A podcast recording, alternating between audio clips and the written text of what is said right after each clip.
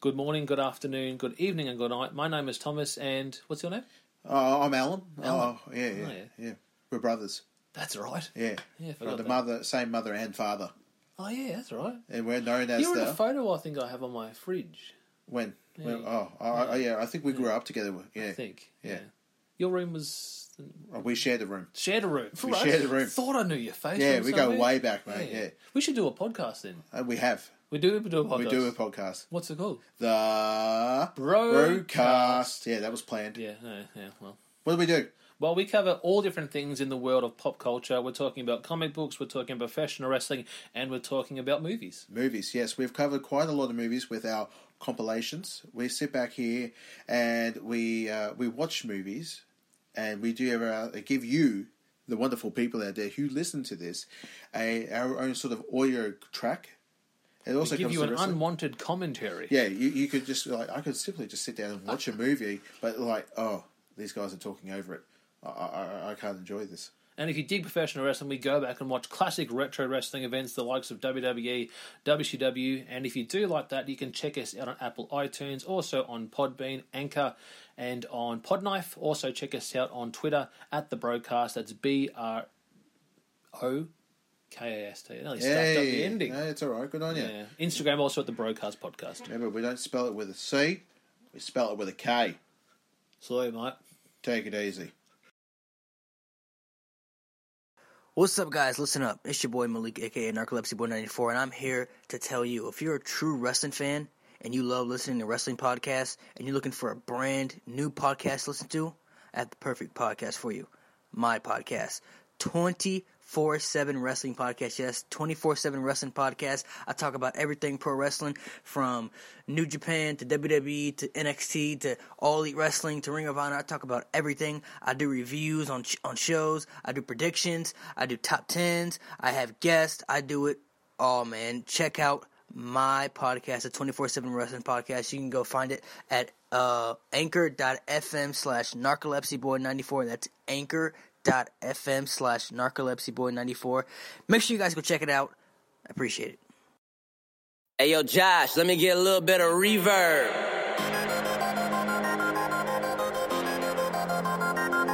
Yeah. J Will. Yeah, I'm about that lifestyle. I talk green work, repping it all over. It's right on the t-shirt. Fan for a lifetime. Yeah, that's a long pass. Figure I would show some love right on the podcast. Turn this up loud and make sure you don't do nothing else. Cause if you're listening to us, then you're improving your health. My name is Jay Will. Welcome to the show, yeah. Wrestle, flow, flow, flow, yeah.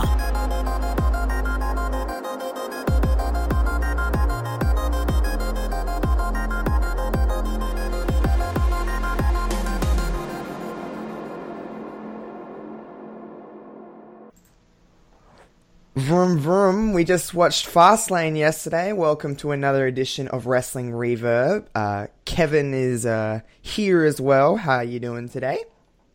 I'm good. Enjoying the you know it's very beautiful here this this today. It's very nice weather outside. I, don't know, I was enjoying that. Now I'm going to enjoy this show because we have. I think we're going to have a lot to talk about. Yeah, it's not the greatest. Oh, well, no. I woke up to a very gloomy, cloudy day here. We're like out of just coming out of summer. We're in, well, you call it fall over there. We call it autumn here. Um, Yeah. we're coming into autumn and autumn in this part of Australia is just like cloudy like humid weather all the time and it's I don't like autumn. I like winter time, guys. I'm a winter body. I just want it to be cold because it doesn't get all like that cold here. Like we don't get snow or anything like that. So um I like winter time. But we've had this chat before and you're more of a summer body, aren't you? Yes, I I enjoy the warm weather more than the more so than the cold. Um, I just I don't know something about it. Yeah, but you would get like really cold, wouldn't you? You'd get like snow cold. Oh yeah, it gets absolutely freezing here in the wintertime. Yeah, we don't get that. Well, there is parts of Australia obviously that have snow, but not here. We don't get snow here. Um, like the coldest we get is like zero degrees Celsius, which is, I mean, it's cold, but it's not like I can bear, I can deal with it, but I don't really feel the cold. I feel the heat like crazy because we get it like real hot here. Like we get up to like 47 degrees, which is like 115 in your land. So it's hot when it's hot. Yeah, that's that's tough. We don't get we don't get it quite that bad here in the summer, but uh, but Yeah. geez, And yeah, that's like, 115 degrees is very, very, very hot. and it's like that for like eight days straight. And like at night time, it drops like 10 degrees colder than that. And it's hot. It is hot in Australia, guys. If you don't like hot weather, don't come to Australia in summertime because it is hot. But, if, you, if you don't like the cold, don't come to the Northeast in the United States in the wintertime because you'll be regretting it. It gets super cold, super snowy, all the things I just hate, all Yeah. wrapped up into one convenient season. See, that's weird. It's like we're in two different universes. It's like I all I know about Yeah, I mean- yeah, it's like all I know about that part of the states is that it snows, it gets really cold, and I'm sure you've heard that parts of Australia gets very hot. Um, so Yeah. it's like we're in two weird, like it's like we're aliens almost to each other. In terms of ge- in terms of geography, we, yeah, we kind of are. We're literally on two different ends of the world. So, um, it's weird. It's uh, that kind of stuff. I don't know why it just like zones me out of things. Um, but anyway, how's your? We've what? When was the last time we chat? Last Thursday, Friday. Um, and we had Foul and we had Levi. We had a great time with them for Fastlane predictions. Yeah, what- um, how's your week been or your last five days been? Anything cool happening with Kevin?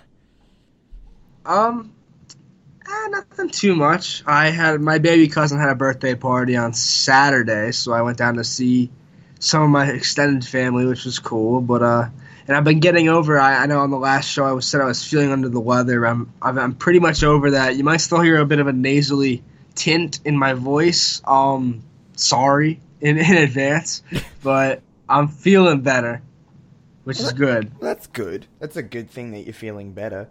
Um, I'm the same. Nothing's really well. Obviously, um, today after Raw, I'm heading down to um, our city in our state, Adelaide, and I'm going to watch Fighting with my family because I won tickets to go see that. So, yeah, that's exciting. I'm keen to finally watch this movie just so I can say I've watched this movie. Yeah, I still have yet to see it, so don't don't spoil it for me. Oh no, no, no! Don't worry. I, am not. I'm not going to spoil it, but um, I'll certainly let you know if it's worth watching. Okay. Because um, yeah, I'm just glad I won tickets. I didn't have to pay to go see it, so I'm happy.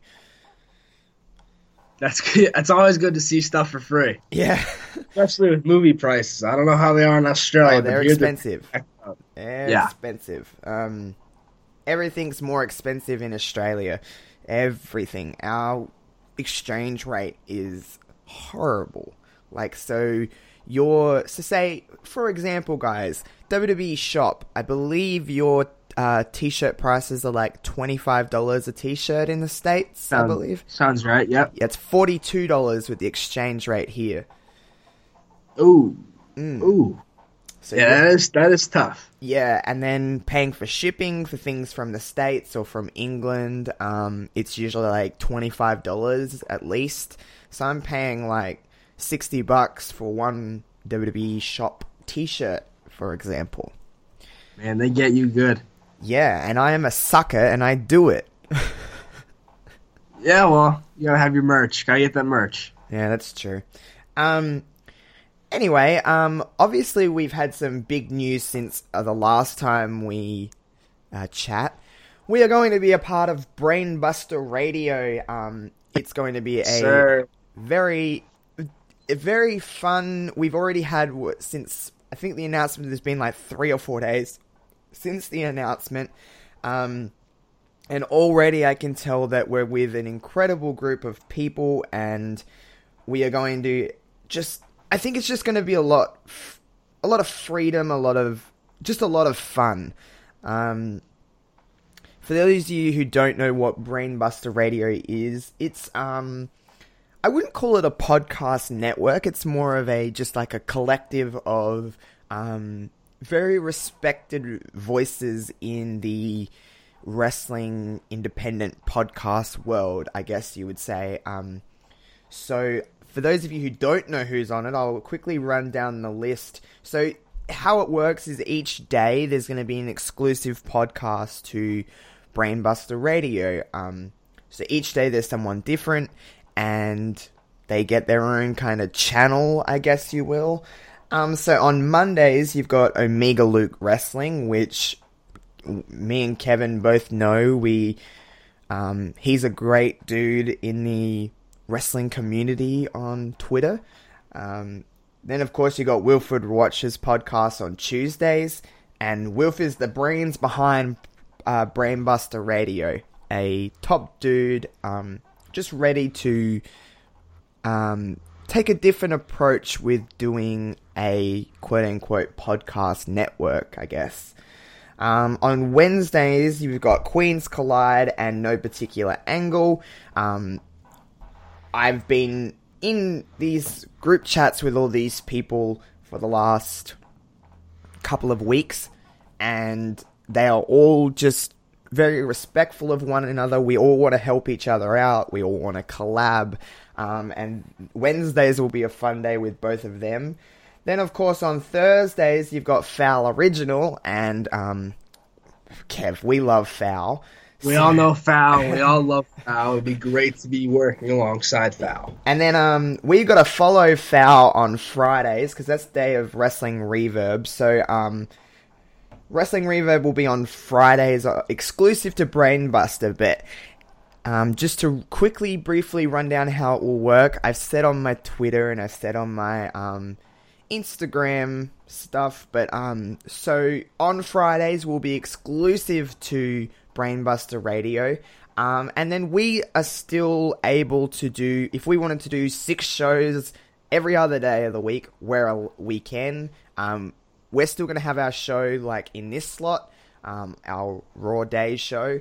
Um, that will still be a thing that's happening, and any other bonus episodes will be all on the normal feed you're finding this on now. But on Fridays, you can only listen to Wrestling Reverb on BrainBusta Radio. So go to iTunes and Spotify, Podbean, um, and YouTube, and go and subscribe to BrainBusta Radio because that's the only way you're going to find Wrestling Reverb on Fridays. You won't get it anywhere else. So make sure you do that. Um, then on Saturdays, you're going to have the Mount Rushmore Badlands podcast, which, as you, if, if people know Mags on Twitter, he's a great, um, great person, and True. yeah, he's going to be um, starting up a new podcast on BrainBusta Radio on Saturdays, and then on Sundays, you've got the three boys from the UK. It's the Wrestle Thoughts uh, podcast. They're a great group of guys as well. Um, it's just going to be a really good group of people. Everyone wants to help each other, like I said, and everyone's got the drive and determination to make this to make this work.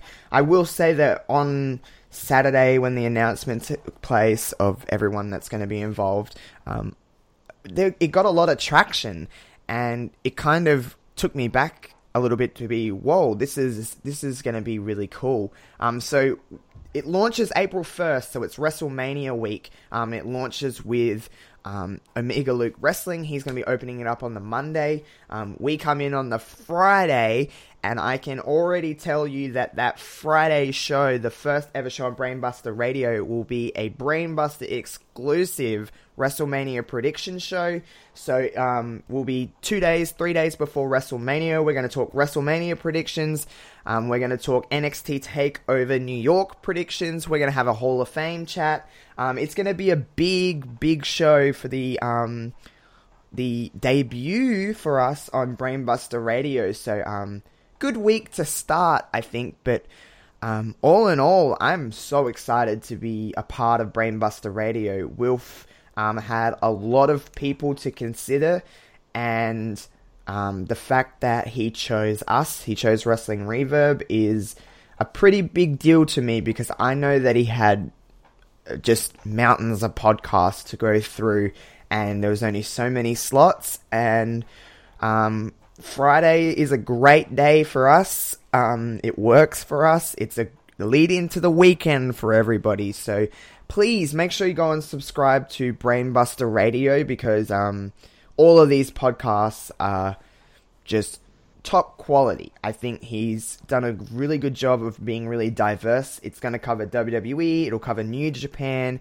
it'll cover British wrestling, it'll cover Impact, it'll cover um, AEW. It's going to cover everything. He's got every and any kind of pro wrestling. BrainBusta Radio's got you covered. Um, and I'm just really excited. We're going to all be collabing at some stage. Um, to go on each other's shows. So, um, Kevin, you'll be chatting with all different kinds of people from BrainBusta Radio, um, along with um, me, of course. But um, overall, I'm just really, really honored, and I'm really excited to get BrainBusta um, started uh, WrestleMania week. It's cool, man. It's that's a cool venture for us. I think it's important for us to to have done this we're surrounded by so much talent. I've chatted with Omega Luke, chatted with Wilf and Mags, and they're all really. Not only are they really good people, but they're really sharp minds as well. They're really in tune to pro wrestling Yeah. and its ins and outs and, and intricacies. So it'll be a lot of fun to get to do some of the other shows, have some of them on our show, just hear wrestling from so many different viewpoints. Uh, Yeah. BrainBusta Radio is such a great collective. Like you, that's a good word to use, collective. Yeah. There's something for everybody, and I think everyone is going to be really, really pleased with how it turns out. Yeah, um, the the thing I noticed about it most with the because obviously um, I've known who's on the team for a little bit longer than the world, if you will. Um, we've been discussing for the last maybe two weeks or so with um, one Yeah. another, but um, the the thing I like about what Will's done with BrainBusta is that he's picked six, seven um, different, very different minds of pro wrestling. We all bring something different to the table. Every single one of us. We're not all. We're not assholes and we don't we're not just going to argue with one another but we all watch something different. We all see something different in wrestling.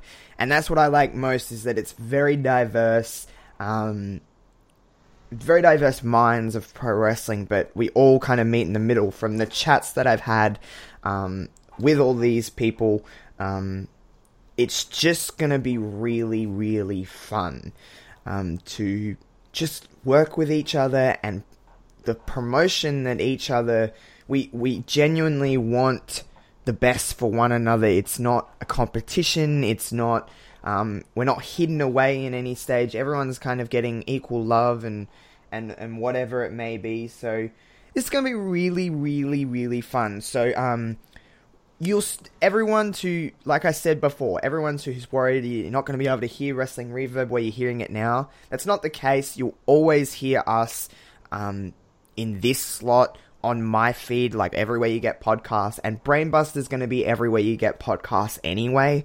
Um, so yeah, just Fridays you just search for BrainBusta instead of Wrestling Reverb, and that's where you'll find Kev and I. So um, make sure you do that. You've still got a few weeks until WrestleMania week, so get subscribing. Go to the Discord, join the chat. Um, you can chat in there with all of us. It's open. It's an open um, invite to get on the Discord. Just go to BrainBusta's uh, Twitter, and you can find the Discord link. We can all chat together and talk about wrestling.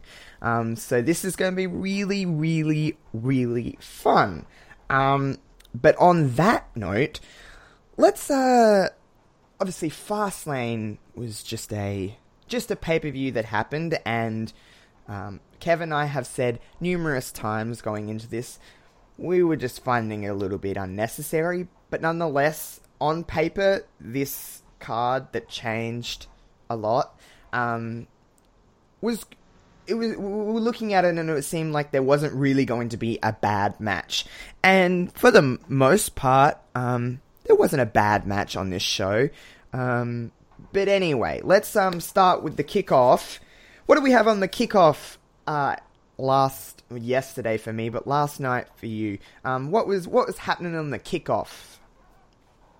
Okay, so first off, I think this is what happened first. I might have the order of things mixed up, but it's not that big a deal. We'll cover everything anyway.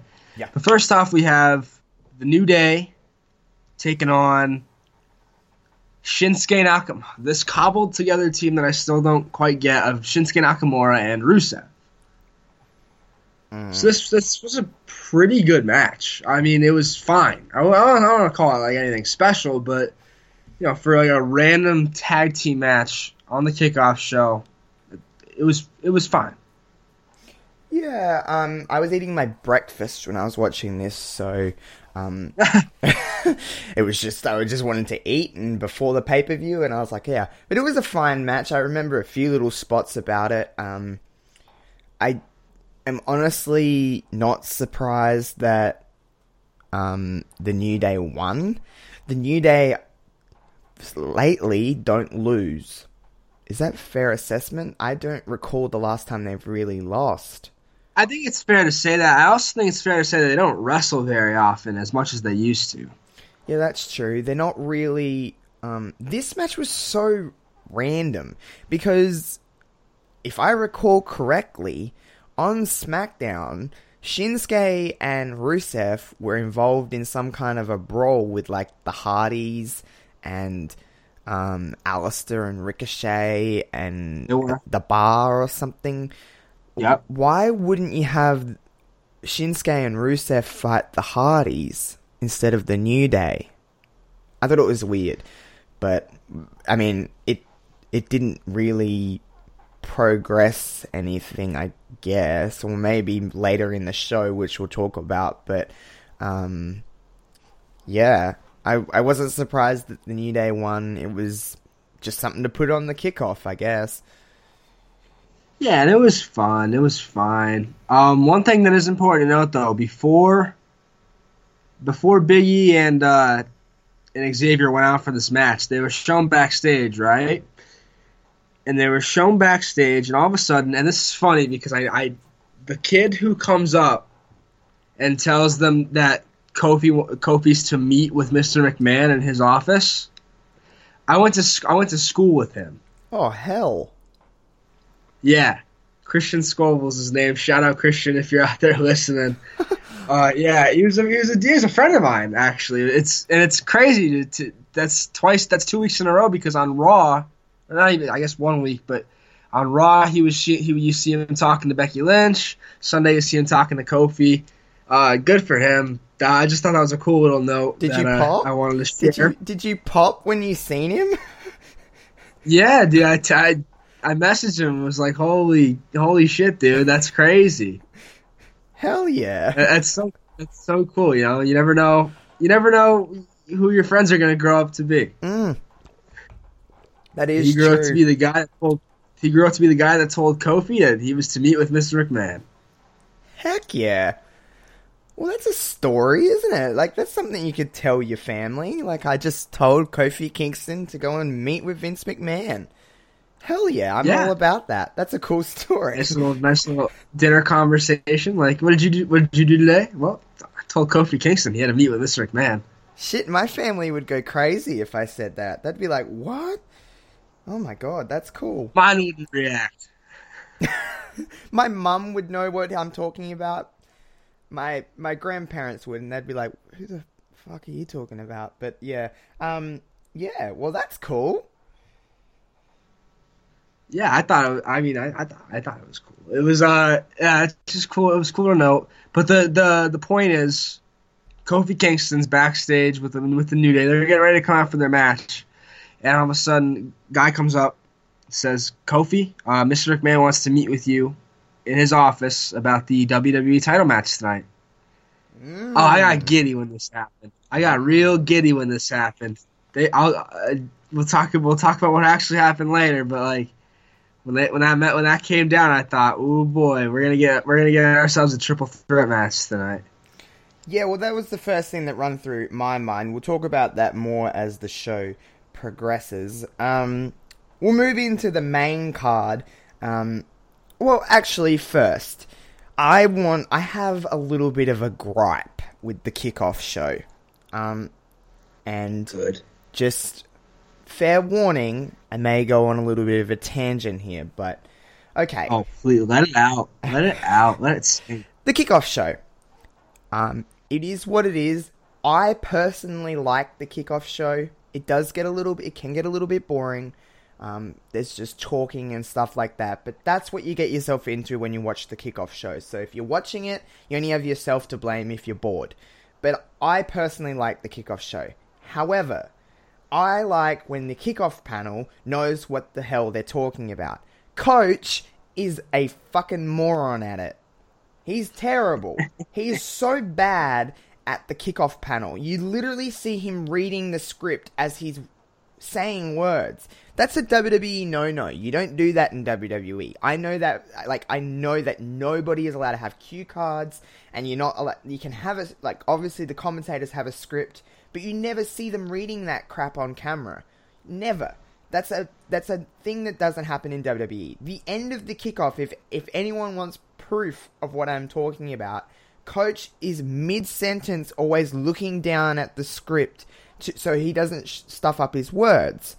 Um, do that shit when the camera's not there and memorize your paragraph that you have to say when we, you're going off the air. I just find it. I just and coach is just really bad at it. He stumbles over his words and he um, just isn't very good at being a panel host, which is weird because he comes from ESPN and he should know how to speak to an audience. He just doesn't. And it's weird because he comes from a wrestling. Obviously, he comes from wrestling. Um, Coach has been there for was there years and years ago, and he was great in his role.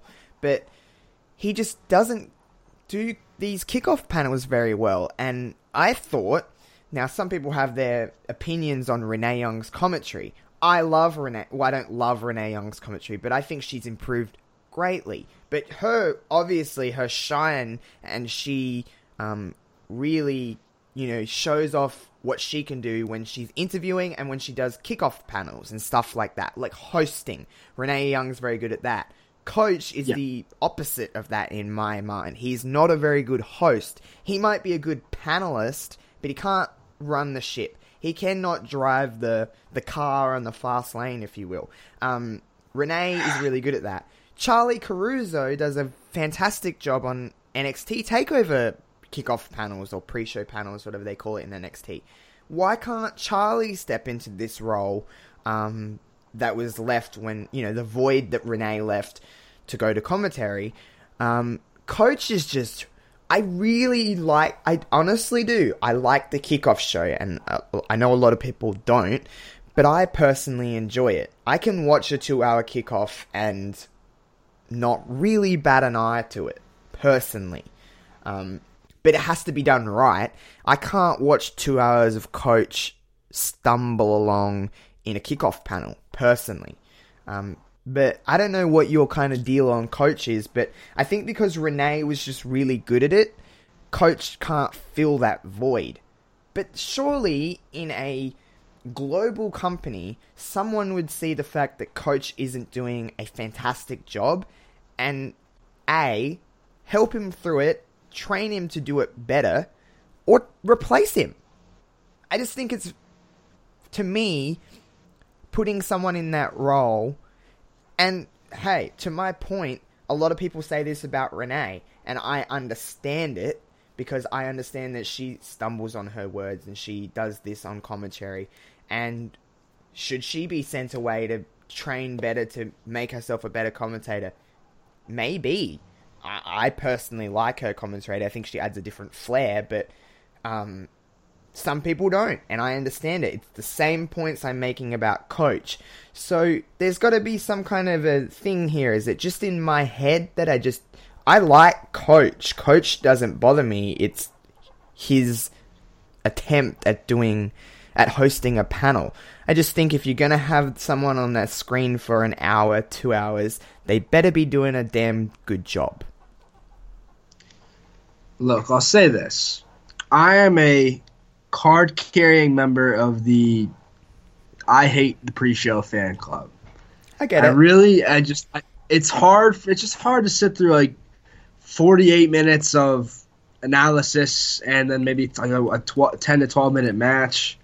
Uh, I don't really need the analysis part. Uh, for the most part, we can get that via Twitter or via our own selves. That said, I always enjoyed Renee when she was on there. I enjoyed Charlie when she does the NXT pre shows. I hate Coach. I I don't like Coach in any role. I didn't even like him on ESPN, to be quite frank. I just don't think he's. Obviously, he was really good when he was back as like the you know the shit heel back in the era the mid two late early mid two thousands. He was good at that. I'll Yeah. give him that. Since he's come back to WWE, I haven't been impressed by a single thing he's done. You make a good point about him reading off the script because when he doesn't read off the script, he trips over everything he says Yeah. and it gets him and it gets him it gets him riffed on by usually uh, some of the other panelist members are usually quick to pick up on that and make fun of him for it, which I always appreciate.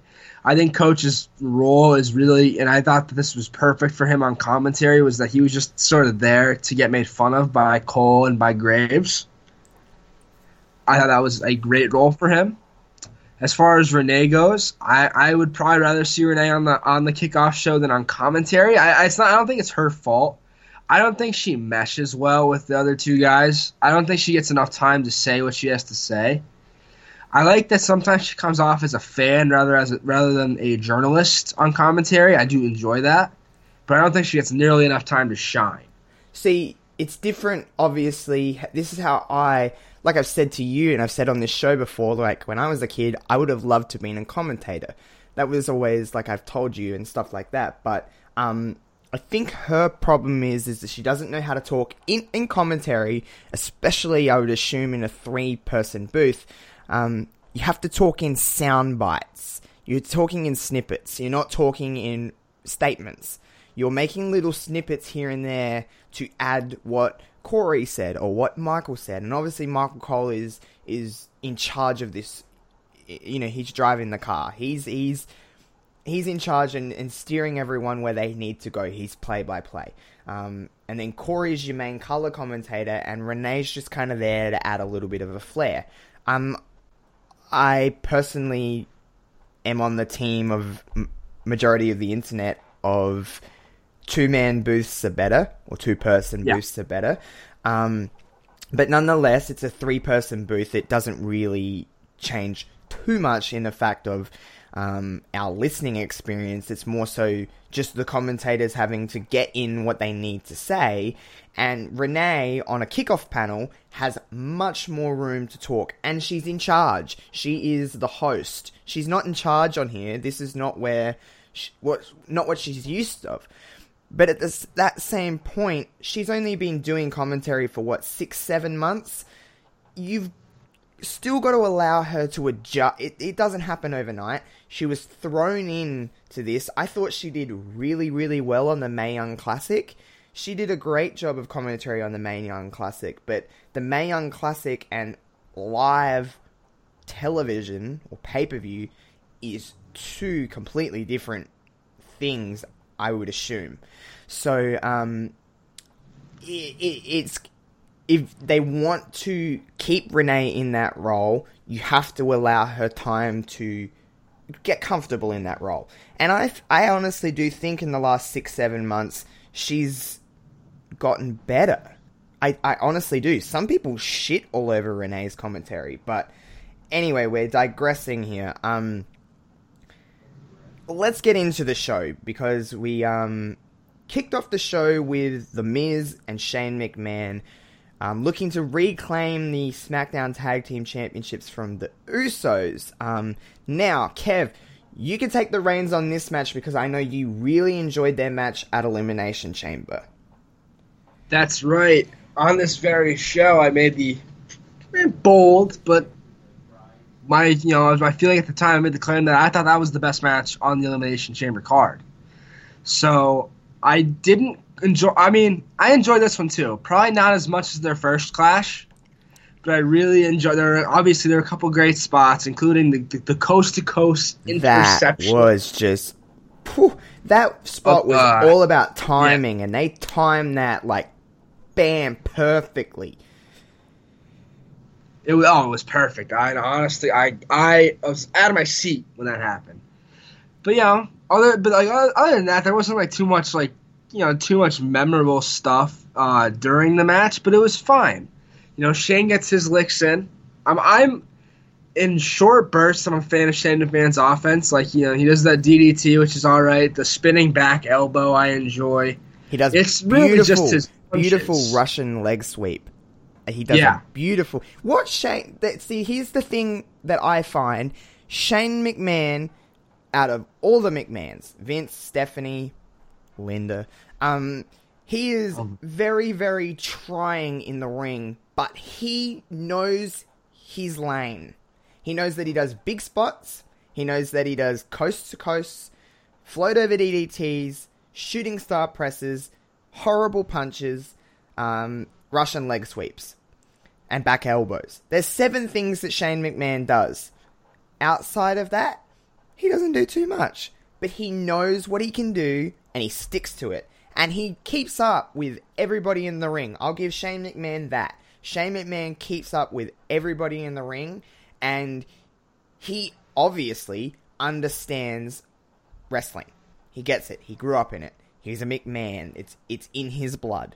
Um, so I will give Shane McMahon that. He keeps up and he sticks what to what he knows. Yeah, he does. And you know, to be and to be fair about the punches, um, I don't think people are bothered by them as near. I, I think it's almost become like a, like a, it's it's it's his signature. Like he throws a shitty worked punch. I remember when he. I remember when he first came back to the WWE and was getting ready to wrestle Taker, and we were watching him. We were watching him move and stick and jab in the ring and being like, "Oh my god, this is the worst thing ever." But he's always since done that. then- yeah, that's just that. That's just Shane McMahon. Yeah. And I don't care if can't. I mean, I, I don't know. I'm not really bothered by his striking. I, I think it's kind of funny personally. Um, and I think he does everything else that he needs to do really well. Uh, you can tell how gassed he gets in there. By the end of the match, he's sweating buckets. Oh, he is. He But- is sweating. That man is is sweaty. I mean, what do you expect? He's, he's you know past his prime years, and he's still out there just delivering and he still people. looks really good. Like he's in really good shape for you know Yeah. a forty whatever year old man he is. He's looking really good. But so did Vince. So I mean, it's probably just in their genetics. It's in the it's in the grapefruits. Yeah. It's in the grapefruits. Um, trying to think if there's anything else that like really caught me in this match. Uh, I, I do know Mi- Miz playing up to the Cleveland crowd was terrific. Yeah, that was fun. Um, the finish of this match, the Miz's shoulder was up the entire time. Did you notice that? Yeah, I I, I, noticed that a lot. Like Yeah. if if I were to be nitpicky, I notice a lot of the times the shoulders aren't completely down. Uh, I just get over it Oh, though, because It's I not like a- that's just a. Uh, yeah, I get over it as well. It is what it is. But I was just pointing it out. I was like, Miz's shoulder is very up here. Like it's very up. Like Jay or Jimmy, whoever won. Um, his hand was underneath Miz's shoulder and was just kind of like holding it there. And I'm like, oh shit. but anyway, obviously I, there's yeah, um, I, I I noticed that. yeah. Uh, not not the best. I don't think it's that hard to get your shoulders down on the mat for three seconds. But hey, we don't Um, do it. We don't know. That's true. I'm not a, I'm not trained in the, the art of professional wrestling, so I, I really don't know. I know I could lay down for three seconds and put my shoulders on the mat, but it, it's definitely different when you're out there also getting your ass beat too. Yeah. Um, obviously, there's some stuff to chat about that happened directly after this match.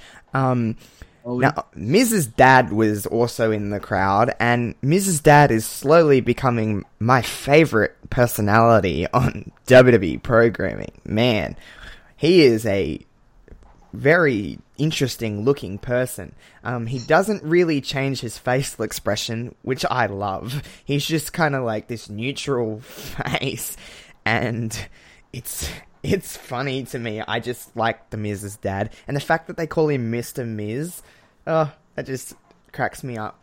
Anyway, Um, yeah, obviously, what happened um, after this match? Now we were expecting a turn. It was coming. However, I th- I could be just talking out of my ass here, but I was expecting it the other way around. I thought Miz was going to turn on Shane, but Shane turned on Miz. Um, beat the crap out of him, put him in a triangle choke, pushed his dad down. Um, I actually really enjoyed it because I was expecting it the other way, I think. Um, but even in Cleveland, the Miz's hometown, I think it's just a thing that just happens now in wrestling. When someone turns heel, it's very mixed. There's there was obviously he was obviously getting booed, but there was a very big cheer when he hit the Miz. I think people were ready for the heel turn because um, I just was expecting it the other way. But um, Shane and Miz is obviously something we've been talking about that's going to happen at Mania for months. Um, I've genuinely thought the story has been really well told. It's a very underappreciated story going on in WWE. It hasn't had any flaws. It's had the perfect build to this moment. And um, Shane and Miz at Mania sits well with me. Um, what do you think about the turn, and did you think it was going to be the other way around? No, I actually was. I was right on in my mind thinking that it was going to be Shane, and I thought that because they were in, because just because they were in Cleveland, I figured Miz is to eat the pin, and Miz is to get his ass beat by Shane after the match. And I didn't. What I didn't see coming was Shane uh, sort of attacking Miz's dad. Ah, that was crazy. Um, and I wanted to just echo a point about uh, Mr. Miz. I love uh, to your point about his face not really changing. I love it because they cut to him. So they cut to him a couple times during the match. Like Miz would hit a big spot, like when Miz jumped off the top rope onto the outside and took out uh, took out the Usos. They cut to Miz's dad, and Miz's dad looked about as plain as you could look. Yeah. He's clapping, sure, but he's just sort of like just, his face was just sort of like, eh, seen it. Yeah, I just really, yeah. really appreciated it. Like I was like, hell yeah, Mr. Miz. Um, I just really, really like Mr. Miz. Do you reckon he's going to be involved in this story, or are we just excited to see something different? But I mean, is he is he going to be involved in this leading into Mania? I think we'll see him at Mania. I don't know if we're going to see him that much the next couple weeks on the road too. Yeah, but I'm sure he'll be there, and I'm sure when Miz gets that win over Shane, he'll he'll be coming in the ring to celebrate. Hell yeah! Hell It'll yeah! Be cool. It'll be a cool moment. But yeah, overall, the match was um a good way to start. Obviously, in Miz's hometown, the heel turn was cool. Um, I I really did enjoy it. I actually probably enjoyed this go round with the Usos more than I enjoyed the Elimination Chamber one. But I know that's not your opinion. that's mine. Um, but anyway, moving on. Um, we had Kofi Kingston. I believe this was next, waiting out of Vince McMahon's office to go and see uh, the New Day come along and kind of barge in and, um, you know, telling Vince that they should make this a triple threat and put Kofi in the match. Um, Vince decides that he's going to make it a triple threat and um, tells Kofi to go to the ring right now. Um, so seemingly we have a triple threat match for the WWE Championship with Kofi Kingston added in. Um, Kofi comes to the ring and then is informed that this is not the triple threat match, that it'll be taking place later tonight. And it's now a handicap match, and in comes the bar. Now, we had a. We DM'd each other a few times during Fastlane. Um, this was one of the times, and we had two different opinions on this because, in my mind, I'll explain my point and then you can go ahead and do yours in a second. But in my mind, this is perfect. Because Fastlane is not the place to put. If they're going to put a WWE Championship on Kofi Kingston, Fastlane is not the place to do it. It's it's not. You have to build to Mania. Um, him getting his ass kicked for this entire match and losing in a handicap match just makes us want to see Kofi Kingston win even more. We'll talk about the triple threat later, but obviously there was some Kofi chants throughout that match. Um, I understand that, you know, this is a it's a very common path to take with building someone, but you do got to gain sympathy and make him the most over you can make him for WrestleMania. Because I think it's pretty certain that we're going to get Kofi involved in the WWE Championship picture at Mania. Um, whether it's one on one, whether it's it's it's some kind of multi deal match, um, Kofi's going to be in that spot. Um, and we want the biggest face we can get. People always complain that WWE don't have credible faces and they only really build their heels. Well, this is them trying to build their faces. Um, a baby face, a baby face is built on sympathy and um, admiration and um, respect. And Kofi to me is that perfect. He's the perfect egg to do that on.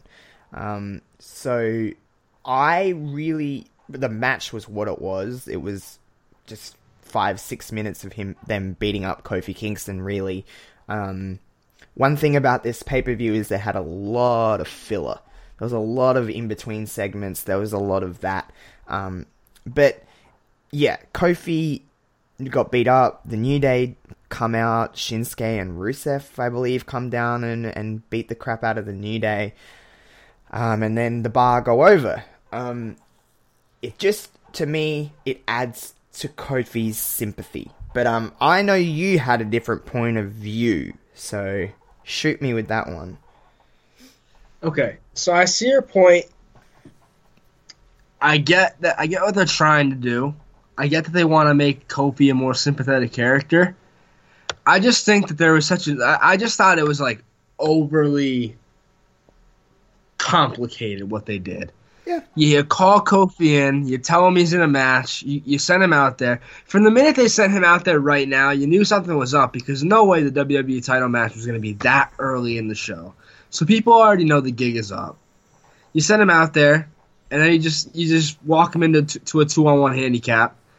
Um, I just think it would have been just as easy, and people you you still would have got people chanting for Kofi which I think is weird because you you bet you almost purposely made you almost purposely had the fans hijack your WWE title match because they wanted Kofi so bad. I don't even think they should have. I think that they just a should have left him off the show. People would have still chanted. You still would have got the same end result. Or just short and sweet, call Kofi into the office, tell him he's not in the triple threat, tell him he's not in the match. That's gonna get people mad. That's going to get people chanting his name. That's going to build sympathy for him. I didn't. Need, I thought that it was a very on pay per view worthy segment to have him just go out there and, for, and fill time for a couple minutes.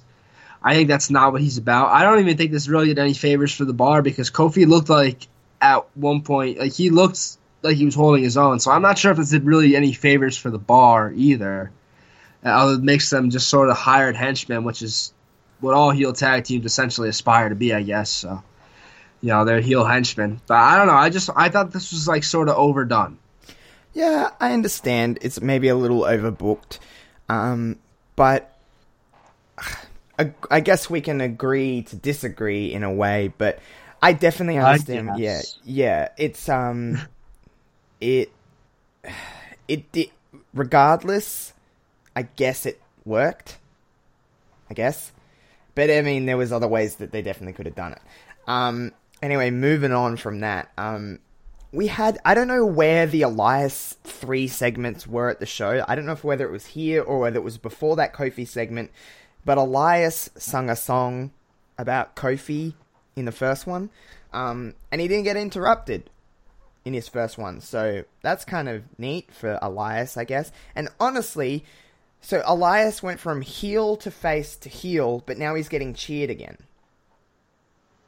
So yeah, I mean it sucks because he's so good at being a heel, but he's never gonna. But he's like, he'll he'll get his boos for when he, you know, he makes fun of whatever town he's in, but people still want to cheer him.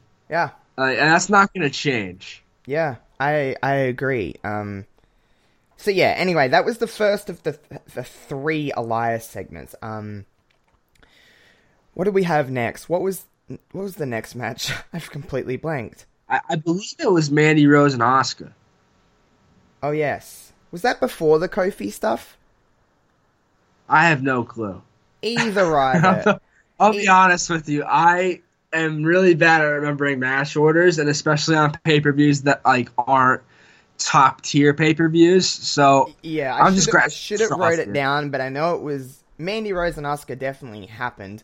Um, now, I'm gonna. Sorry if you want to take the reins on this one, but I'm gonna steer the ship on this one because you know You my ahead. love. You know my love for Mandy. it's your child.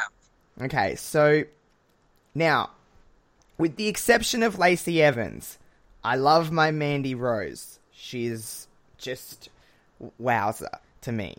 Anyway, now there's been some some skeptics of Mandy Rose.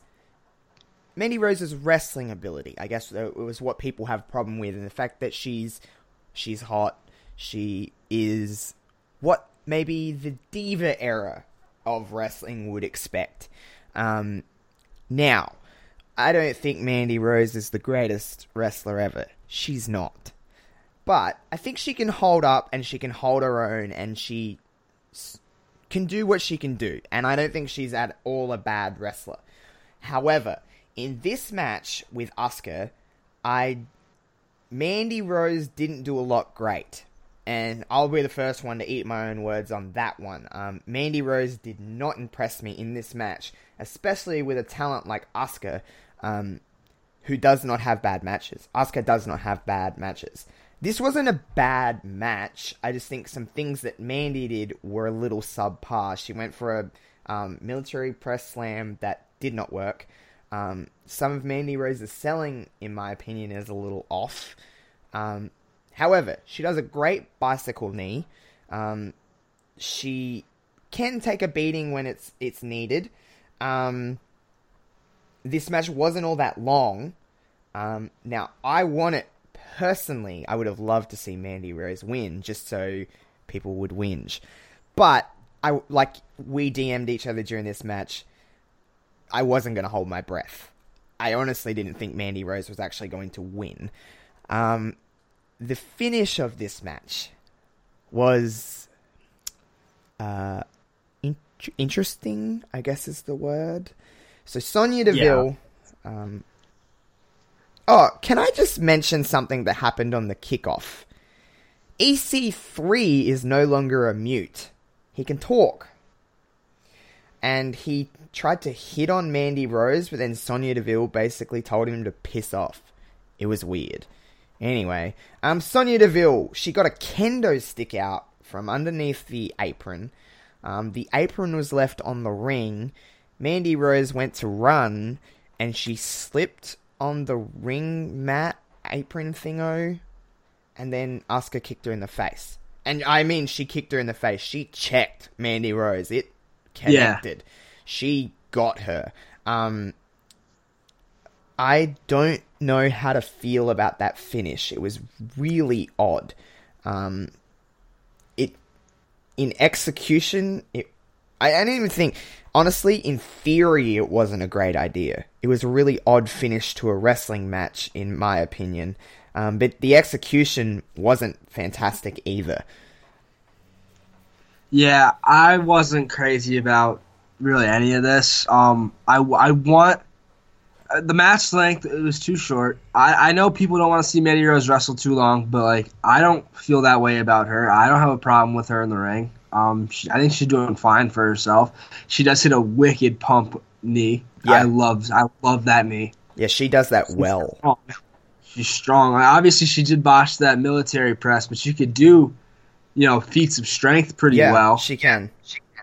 and then to have, you know, you have so that's talent. That's talent on both. Obviously, Asuka's talented. That's talent on both sides, and you just don't give them any chance. You don't give them time to shine. You you put them in, and that that finish was an unwinnable situation for either of them because like it was gonna look stupid that Mandy slipped, fell, and walked into a foot. Like, It's also going to look bad that I, yeah, I, I, realized how that sounded as it came out of my mouth. Uh, no, but like, and then obviously, honestly, like sometimes with wrestling, people are always like, "Oh, wrestling is going to be different. You got to do different things." But sometimes doing stuff that works works. Like, why wouldn't you have Sonya get up on the apron, um, like go to distract Asuka or the referee or something, and it inadvertently distracts Mandy. Or you Exactly. gotta have Sonya come in and try to hit Asuka, but she accidentally gets Mandy. It's Wrestling 101, and that stuff to me works, and you don't need to change that up, in my opinion. Sometimes when wrestling's the same as it's been for the last 30 years, just go with it. We know, we, we, and it work, it wouldn't come across so corny. It come across very corny. Um, they were clearly trying to get that same, uh, uh, like that same finish in a very weird way, if you get me. But um, nonetheless, Asuka went over. She checked Mandy in the face. The SmackDown Women's title has fallen so much because they don't invest any time into this. This was literally just a match to get Asuka and Mandy on the card. It looks like they're maybe going with Splitsville for Sonya and Mandy, which is odd. Um, but- Yeah, I don't think it's the right time. You just had these tag titles introduced into the division. Sonya and Mandy were the last team to lose in the Elimination Chamber. They were the last team left before the Boss 'n' Hug Connection won the match. Where's their title shot? Why did they get jumped? I, I, I and they're getting a jump. I, the Iconics are next in line, it seems, which I know you love, and I also love the Iconics. And I'm I'm in for that match. But it does like it does feel like they got skipped somewhere, Sonya, Sonya and Mandy. I don't think it's Yeah. right for them to split up yet. I think they could do some more stuff as a tag team. Also, just just a quick point. What does it say about Asuka that she needed a fluke like that to win? Yeah, Asuka in so you look at Asuka's run as what 500 days or whatever it was as NXT champion. Um, maybe not that long, but either either. Um, she was a dominant champion. She didn't win by flukes or she won because she kicked people in the face or she made them tap. Um, it to me they have not booked Asuka as a dominant champion. She's just been. I hate saying this, but she's almost in the phase of being a transitional champion. She is there to hold the championship until they wanted to give it to someone else, which is just. I don't like saying that because even though I'm not personally a huge Asuka fan, Asuka's incredible. I've said this many times. Asuka can get in the ring and bring anybody else up. Um, she does that. But the SmackDown, you know, here's another thing that's kind of grinding my gears a little bit. Why is it that it seems that every match at Mania this year is building to be a multi-person match? I don't. It want... seems like they can't book straightforward one-on-one stories anymore because like the one, the one story they have going that's one-on-one right now, they're not booking it very well because Rollins is busy with the Shield. Hopefully, obviously that's going to change. yeah. But Lesnar doesn't show up half the time. It, it's and so it- they're not it- that- building a one-on-one show, and then everything else, yeah, it seems like they're just doing multi-man It's because it's be easier to get on the card that way. you know what I don't like about you know what I I don't mean this in a, a negative way at all, but like okay, yes, I understand that they want to they want to give everyone the WrestleMania experience and they want to do that. But I don't I'm not in the vein of everybody needs to be on the card. You should earn that spot on a WrestleMania card. Yeah, But at the same time, that's what they have the battle royals for on the kickoff. Is for the people that aren't in a story, that aren't in these spectacles at WrestleMania. That's what their spot is. You want to get everyone on the card, chuck them in the battle royal. If you don't like that, work harder for next year. That's my opinion. no, I agree. And it looks like they're building. We'll talk about all these as we're going along, but it looks like they're building multi-team matches for the um, all three tag team championships are probably going to be multi-team matches. Um, the SmackDown Women's title is we don't know, but it could easily that they're building to a triple threat with Mandy, Sonya, and Asuka. That could be a thing that they're doing, and I have that in the back of my head as that may be something that they're looking at doing. Um, you got the triple threat match, which we'll talk about with the Raw Women's title. You've got um, it, uh, the WWE Championship match could easily be a four way. It could easily be a triple threat. It's not solid that it's going to be a one on one contest. Um, the I don't think it will.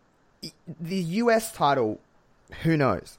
The Intercontinental title, who the fuck knows what's going on with that? Um, and then everything else that you add into the equations of WrestleMania.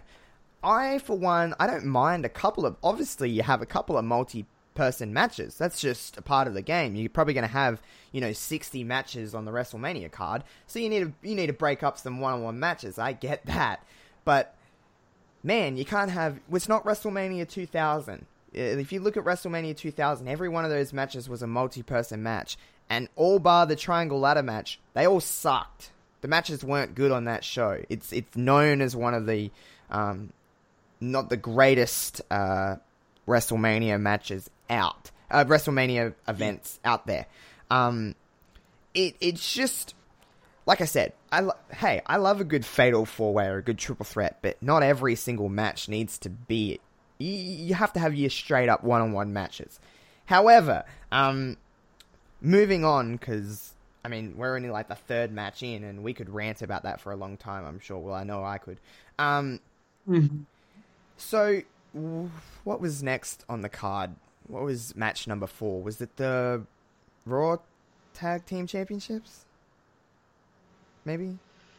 I'm I'm literally like looking it up now. I, I think it was the Raw Tag Team titles. I am fairly certain.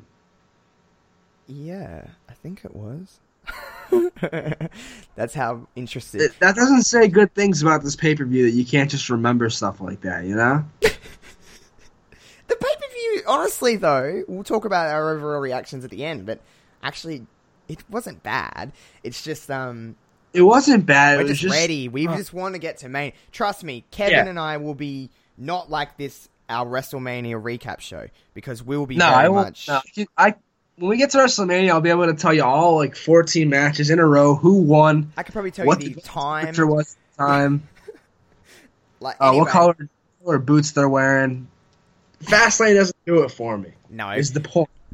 Um, I think it was the Raw Tag Team Championship match. It was. I've, I've got it pulled up here now, and it was in fact the Raw Tag Team titles. So we had Aleister Black and Ricochet, we had the Revival, and we had Chad Gable and Bobby Roode. Now, to be honest, this match was pretty damn good. It was a pretty Yeah. damn good match, and I was expecting it to be good because look at the six people that are in it. Um, I've always stated, tag team wrestling, not my thing, but when it's done well, it's done brilliantly, and this Mm-hmm. was pretty damn good. Yeah, I liked a lot of what this match had to offer. Uh, like you said, you look at the six names in there: Aleister Black, Ricochet, Dash and Dawson, Roode and Gable. Six really talented individuals and six and three really talented tag teams. Um, I think the right team won. I don't really see much of a future for Black and Ricochet as a tag team because I think they're both single stars and it just doesn't feel right to put the belts on Roode and Gable. So I'm glad that the revival got a big win. That's a big win over some talented competitors, and we haven't seen them win like shit. We haven't seen them win since they won the tag titles. They, they've lost, I think, every match they've had on Raw since then, which is wild. But you know what? That's fine. They're rebuilding the Raw Tag Team division, and matches like this are going to go a long way into getting eyes back on the division because for a while there, it was dead in the water. It was absolute dead weight, dragged every show down. No one cared about it. I didn't care about it, but I cared about this match. I care about these three teams, and I care about the future of the Raw Tag Team division. I think it's in good hands and good shape going forward. Honestly, couldn't have said it any better myself. The match was fun. Um, it did what it needed to do. I got to see a Shatter Machine. I was happy with this match. There's not really too much we can really say on that one.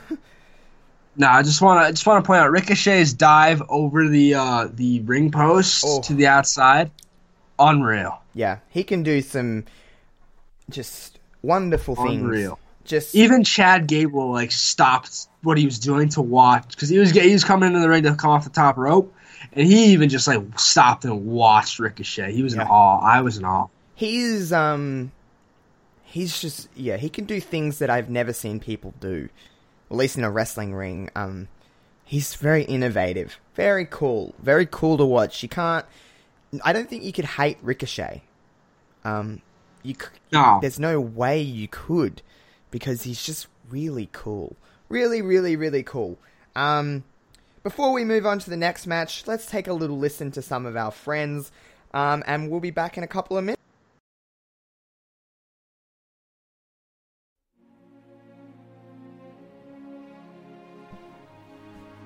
So, what happened after the Attitude Era? That's right. I owe WCW. When the war was over and the dust settled, what really happened? And come on, Kane, honestly, who can blame her? Look at you. Who could realistically love a burnt up freak like you? What do we make of this time period? Wasn't my fault. Did I just hear myself say three? Only two guys will have the answers. I want that golden thong. And I was like, If I want to be a tattooed, fire breathing dragon, then that's alright by you. And it all culminates to this the granddaddy of them all. Ruthless aggression. Make sure to tune into the Ruthless Aggression podcast, starring me, myself, Levi, and my good buddy Kyle. Find us on anchor.fm forward slash ruthless pod and anywhere you can find your podcast. We're still driving this car here on Fastlane. Uh, Kevin, what was up next? Was there another Elias segment from memory? Was that There later? may, have, there may have been. There may not have been. I know there was. I, I don't, I'm, I'm pretty. There were three. I think two had already happened at this point. Okay, Because well, there was one with the Miz, and there was one with uh, Kofi. Kofi. So, all right. At some point in this little area that we talked about, uh, Elias did another song and he shat on Kofi Kingston, basically. Um, Par for the course. yeah. Um, so what was up next? Up next, we had what was originally supposed to be a one-on-one match on the pre-show between Andrade yes. and Rey Mysterio. Yes, yes, yes. Turned into a fatal four-way match for the United States title between those two, Andrade and Mysterio, our Truth, and obviously the champion Samoa Joe. And um, This was yeah, probably. Personally, I like this match the most. I really enjoyed this fatal four way. That is the um. So, like, that to me is they didn't need a hell of a lot of time. I don't think this match went too much over ten minutes. They just about ten. they they got their shit in and they enjoyed it. They just they just that was the perfect that was spotty. Sometimes fatal four way matches are just intended to be spot after spot after spot after spot. That that was that was what it was. Um, these were the perfect four guys to. It's funny when you give enough time. You don't need a hell of a lot, but just enough time to go out there and say, "Hey, put on a decent match." And obviously, these four guys all know how to work. There's a lot of years in the business between all four of those dudes. Um, Zelina and Carmella did their bit on the outside. I really enjoyed this fatal four way.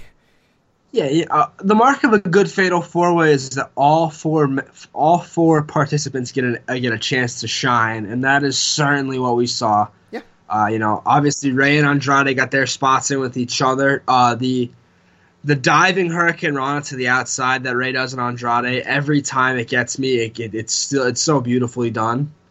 As is the springboard one off the off the uh, off the ropes. Just Rey- Rey could do a lot of cool shit and Andrade is really good as well. And R-Truth got his spots into, and maybe not as many, but you know he, he's there to do what he's he's there to do a job basically. And R-Truth is criminally, criminally underrated in the ring. R-Truth can hold his own.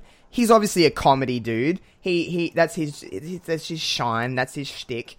But R-Truth can keep up with a lot of the a lot of the guys. I I always have said that about R-Truth. Our truth is someone that um you, can just keep up. And obviously, Rey Mysterio is someone that doesn't age.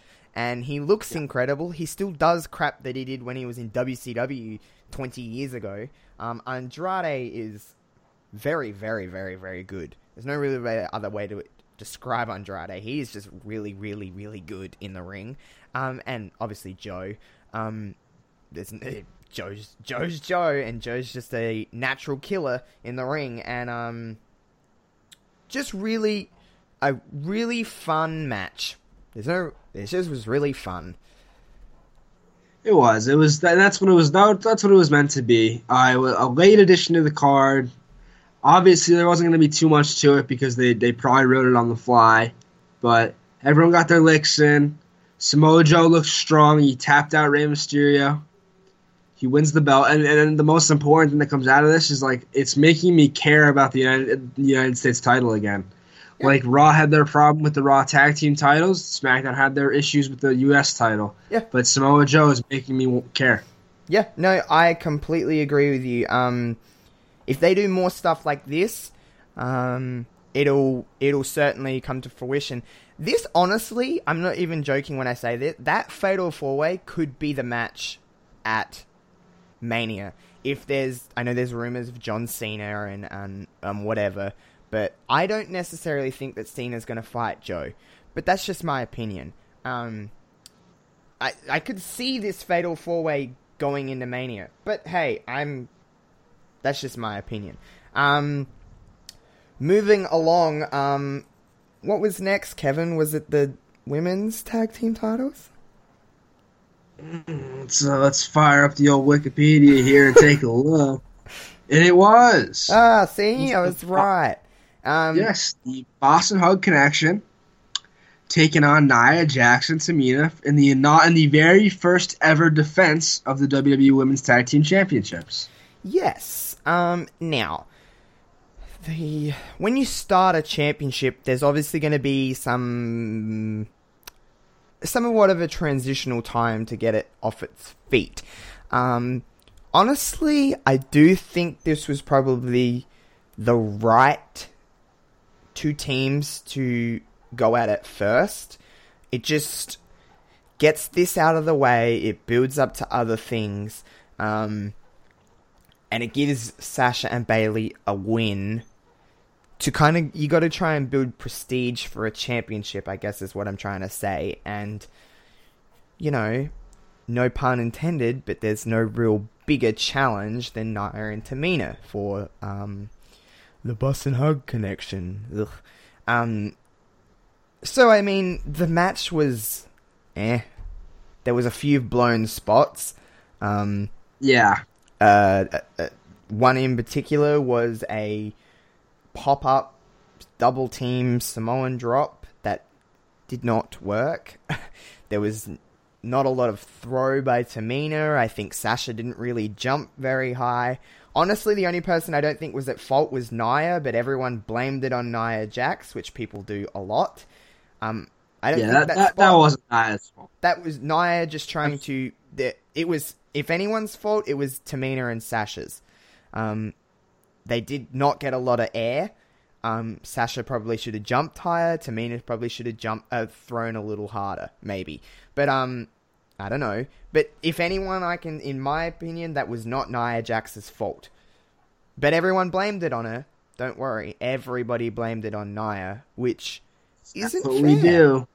It isn't fair though. we do. We blame. I Nia. understand Nia's had her. All right, let's. I'm gonna go with it. I'm gonna defend Nia Jax because Order. Nia Jax has had her carelessness in the ring. I understand that. The punch to Becky was a little careless. The throw to Bailey was a little careless. The issue she had with Charlotte when she nearly dropped her in her head was a little careless. I understand that.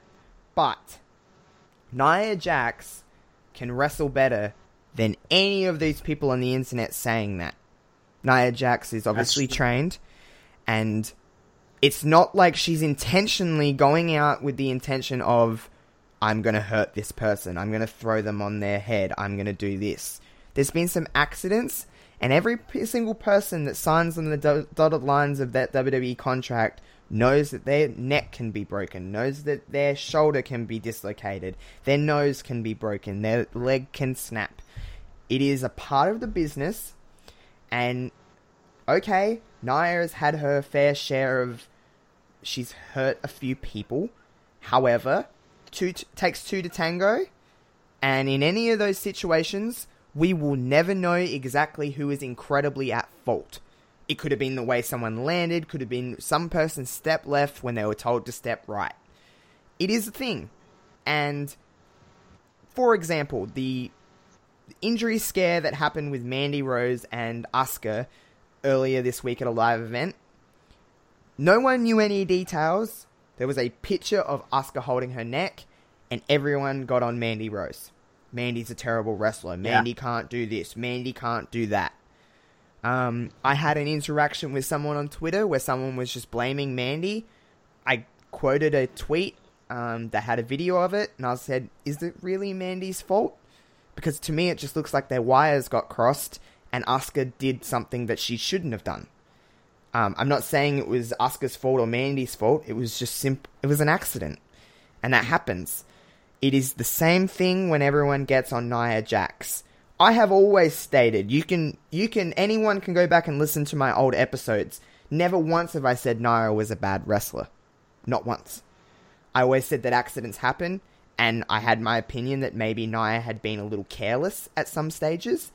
But at no in, at no point did I say Nia went out with the intention to hurt anybody, and that really grinds my gears. On that's the one time where I get really tempted just to reply to every tweet I see. It's the only time is when people are like, they hurt this person, they did this. No, it's wrestling. There's always two in a situation, and they know what they're getting themselves. They are trained to understand that they could be dropped on their head at any point. And to me, um, when people are always constantly on every single thing that Nia does because she's had her issues in the past is under a microscope.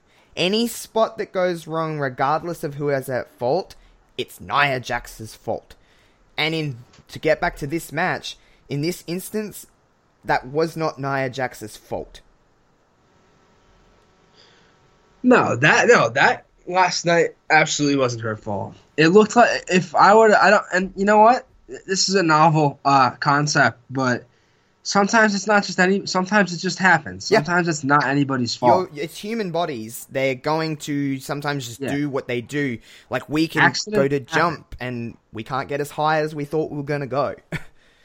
Yeah, accidents happen. The, the blame game is just one that everyone likes to play, and everyone likes to, to tailor their blame to whatever fits their narrative, their preconceived notion of how wrestlers are. With Nia and Mandy, they, both very much victims of that. Like, oh, you know, it must have been their fault because they're bad wrestlers.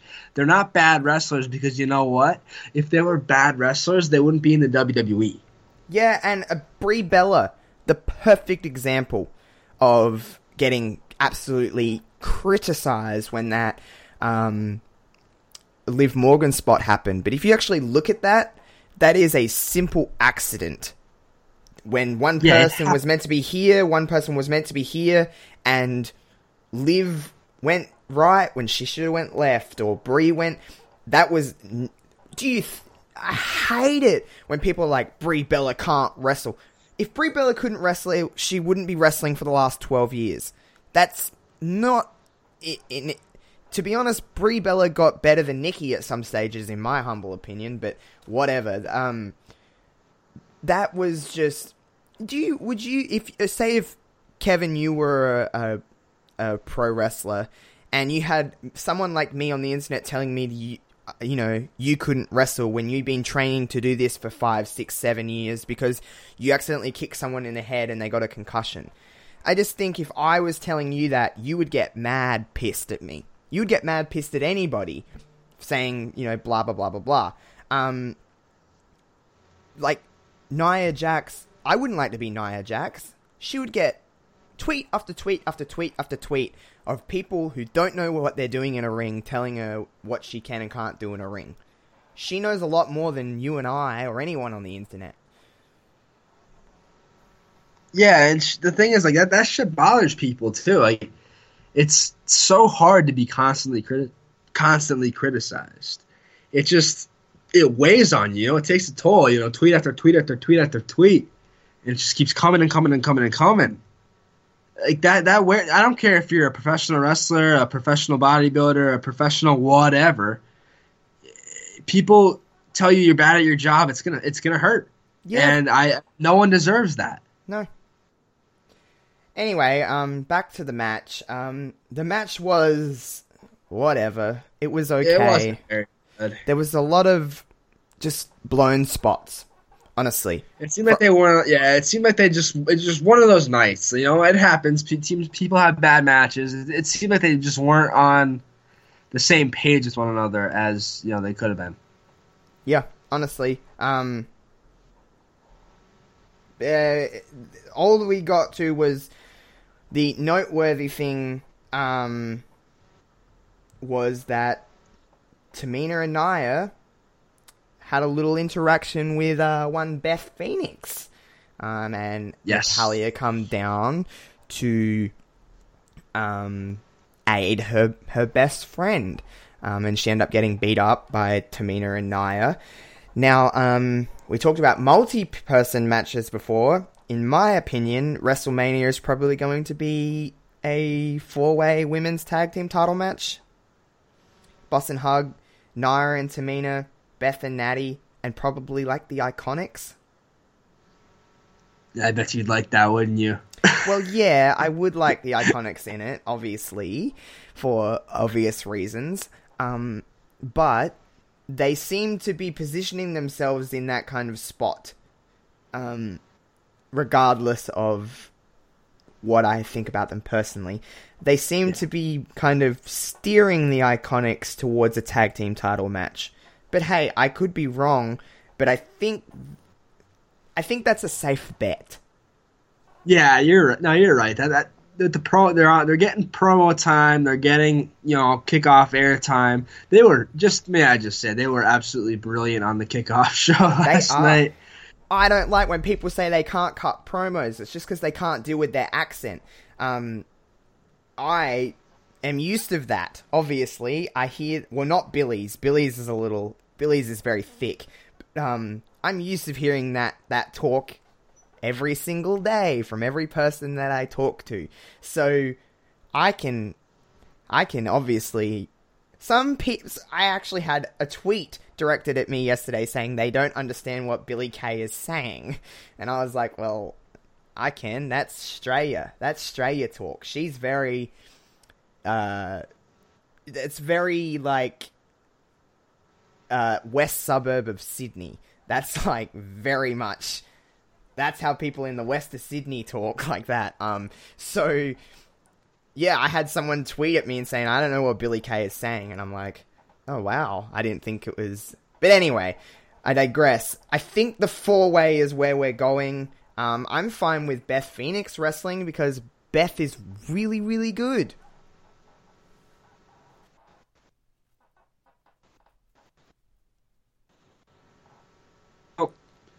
I I mean it's been a but I'd love to see the Divas do back together. They were so good back in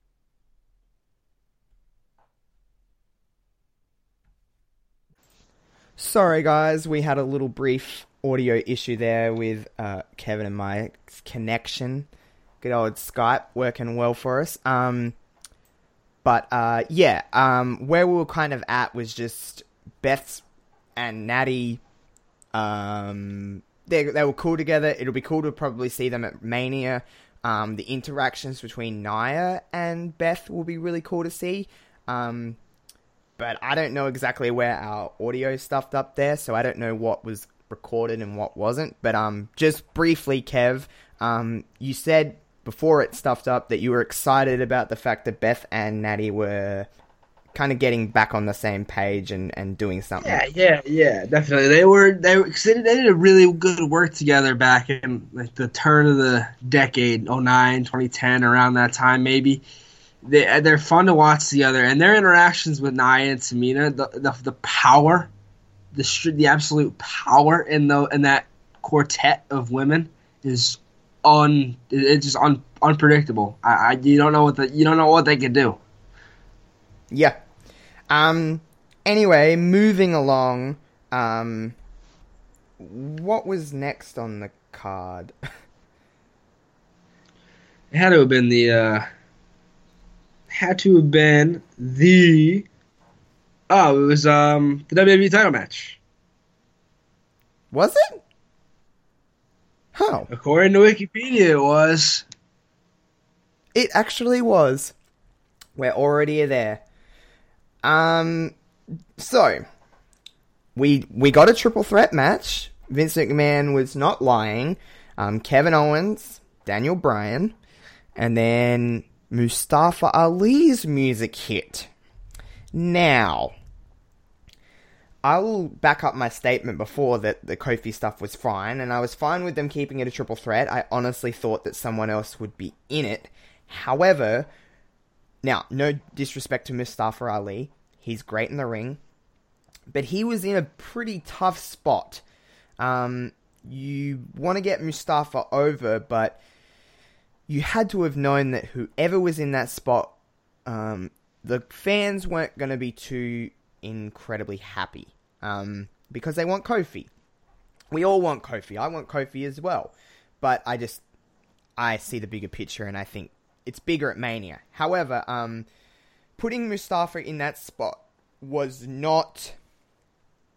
It puts him in a really awkward place because he's not necessarily going to get booed, but he's certainly not going to get cheered, at least at the beginning.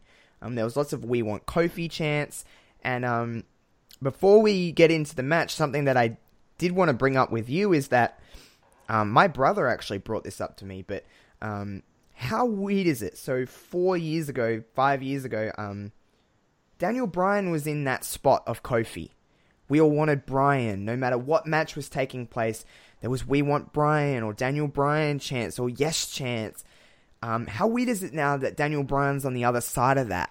Kofi Kingston is now in that spot where they want Kofi and they want this and this and that. Um, it is really, really odd to see it as Bryan was in that spot five years ago. It is weird. And think about what Kofi was, I don't even think Kofi was on the card at WrestleMania 30. Maybe in the Battle Royal. So it's it's Yeah. funny to think about how, how you know how far we've come. That nowadays Daniel Bryan's the champ.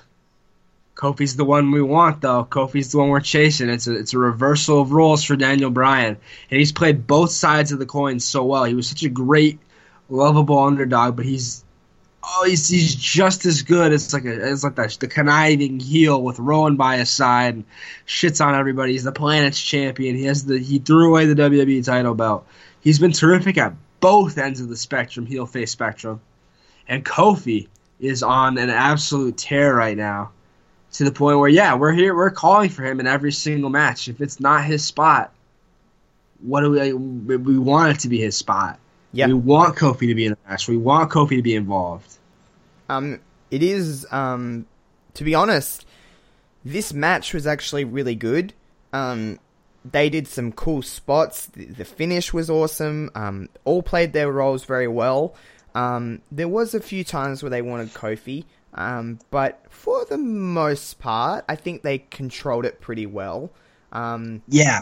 the ending I loved, the Rowan interactions and that, and then the little spot that Bryan and, and Ali had was really cool.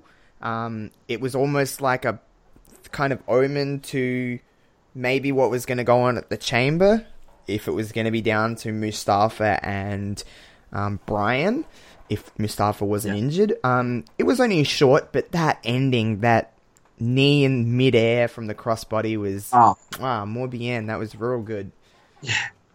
It was. And the whole match I thought was I thought this match was really good. I I'll give them a lot of credit because yeah, that crowd wanted Kofi. That crowd wanted Kofi bad. And that and they they they shut them up. Yeah. They that's so hard to do in today's WWE. Yep. Where fan, where fans have got their minds made up no matter what. So kudos to all three men for really controlling the crowd and getting them to come back to the match after a, a, a, an inauspicious start. Yeah. I agree with you. They they really did. That's how you can control a crowd, and um, they those apron spots and all those cross bodies and moonsaults and whatever the hell was going on. Um, just really really cool match. Um, where this leads to, obviously Kofi's going to be involved, but who knows? Um, I hope honest, I honestly hope that it's Kofi and Bryan one on one at Mania, but I could easily see it being three way, a four way. You never know. Um, I think I think Owens will be involved in the match because he didn't get pinned here, yeah, that's true. Um, and I think you might see Mustafa Ali. I don't know. I don't know though, like where his claim would be because he considering he just got pinned. So we'll see. yeah, um, it was a fun match though. Um, but moving right along, uh, we had the final Elias segment. Um, now, we'll talk about this one because he sings a song and then he goes on about how he hasn't been interrupted. Um, and then um, someone's music hits. Uh, who was it? Oh yeah, it was Lacey Evans. Of course, I'm going to talk about Lacey Evans on this dang thing. Um, she comes out now. Everyone knows how much I love Lacey if you just look at my Twitter. However, Sassy Southern Belle. I'm not feeling that nickname. Yeah, I feel forced. the sassy Southern Belle. It seems like they're leaning out of Lacey's original gimmick slightly. Her gimmick in NXT was that she was a lady and stuff like that. But she also, in my eyes, she played on the fact that she was a former Marine. But She had a military background. Yeah. yeah. Um, I don't see that here. I just see her more of a lady, if you know what I mean. Like, but the sassy Southern Belle, mm, a little rough. But anyway, I will uh, let it slide, I guess. But she come out, and then Randy Orton hit an RKO on Elias, which then led into AJ Styles hitting a phenomenal forearm on Randy Orton. Because obviously we're gearing up for that for Mania, and um, I just want to say that I hope nobody is sleeping on AJ Styles and Randy Orton at WrestleMania because that will be very, very good.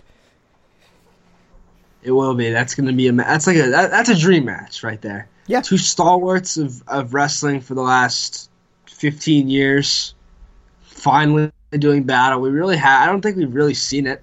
I think Maybe once on a one, random- I thi- I think Yeah. once on a SmackDown, but um, from that little snippet we got of it, whew, it's going to be real Yeah. good. and it's gonna. Yeah, it's gonna be good. I, I'm not sleeping on it. From the minute I saw Styles on the apron hopping up to hit the phenomenal forearm, I knew what we were getting, and I was all in for it. Yeah, it's going to be really, really, really cool. Um, but anyway, let's uh, move into the next match. Um, the match that I thought was going to main event. However, I'm glad that it didn't once it was over. Um, Yeah. Becky Lynch and Charlotte Flair. If Becky Lynch got the win in this one, uh, she's going to WrestleMania. It'd be a triple threat match for the Raw Women's Championship with two SmackDown people in it. Um, but this match was designed just to be work Becky's leg for 10 minutes, basically. And you know what? There's nothing wrong with that. This match's intention wasn't to go and steal the show. It was to tell a story and to get us to the next step. Now, a lot of people have been very critical of this story, how it's played out. Um, granted, WWE did have a pretty simple story to tell, and maybe in some areas they've made it a little bit too complex. But um, we have both stated that we're ones just to kind of go along for the ride. And for what it was, I've enjoyed this story. It's getting us Yeah, to where we need to go. That yes, there's a lot of twists and turns, but um, there's also a lot of time in between the Rumble and WrestleMania. If you just did the standard story, would probably be over it by now. At least we know, well, from my in my opinion, the next four weeks leading to WrestleMania can now be the standard story. yeah, now we finally got it. We finally know what the match is going to be. We know it's going to be a triple threat. Ronda Rousey made sure of that because she caused a disqualification, got Becky DQ'd, so she went so she would be added to the match. It was it was ex- it was the expected way to do it. However, the way it played out, where it was just like she just landed one punch and then washed, I thought was really awkward. I would have, I would have assumed she would have beaten just beaten the hell out of both of them, and they would have said either Becky won because she got hit first, or they would have called it a double DQ, and by result Becky gets added to the match. I think the way they did it was a little awkward, but the idea was there. Yeah. Um, it, it they, they put they kind of put Ronda in a tough spot because now she's if she's gonna be the bad the bad guy in all of this, you think she wouldn't want to like toughen the odds against herself? I get the original story that she really wanted to fight Becky. I think I don't think they should have turned her yet. Um, personally, because now yeah, you create a situation where she's literally helping out her worst enemy get into the match, and also stacking the deck against herself on purpose, which doesn't seem very heelish. Well, to me, I think she's an unconventional heel. She's almost anti wrestling. Um, you know, She is anti wrestling. well, she is anti wrestling. Um, but they're just people that are playing right into that because it's a worked shoot, if you will. I we know Ronda's opinion on wrestling. She stated it many times. She loves pro wrestling. She grew up watching pro wrestling. And to the people that are like, "Oh my god, she's breaking kayfabe and she's doing this, she's doing that," do you all not watch wrestling for the last fifteen years? We know what wrestling is. You and I know what wrestling is. It is. It's a scripted show. It's. It isn't quote unquote real. I don't think wrestling is per se fake. I wouldn't use that word to describe wrestling. However, it's predetermined. We know it is, is an act. We know Becky Lynch hasn't really got a bung knee.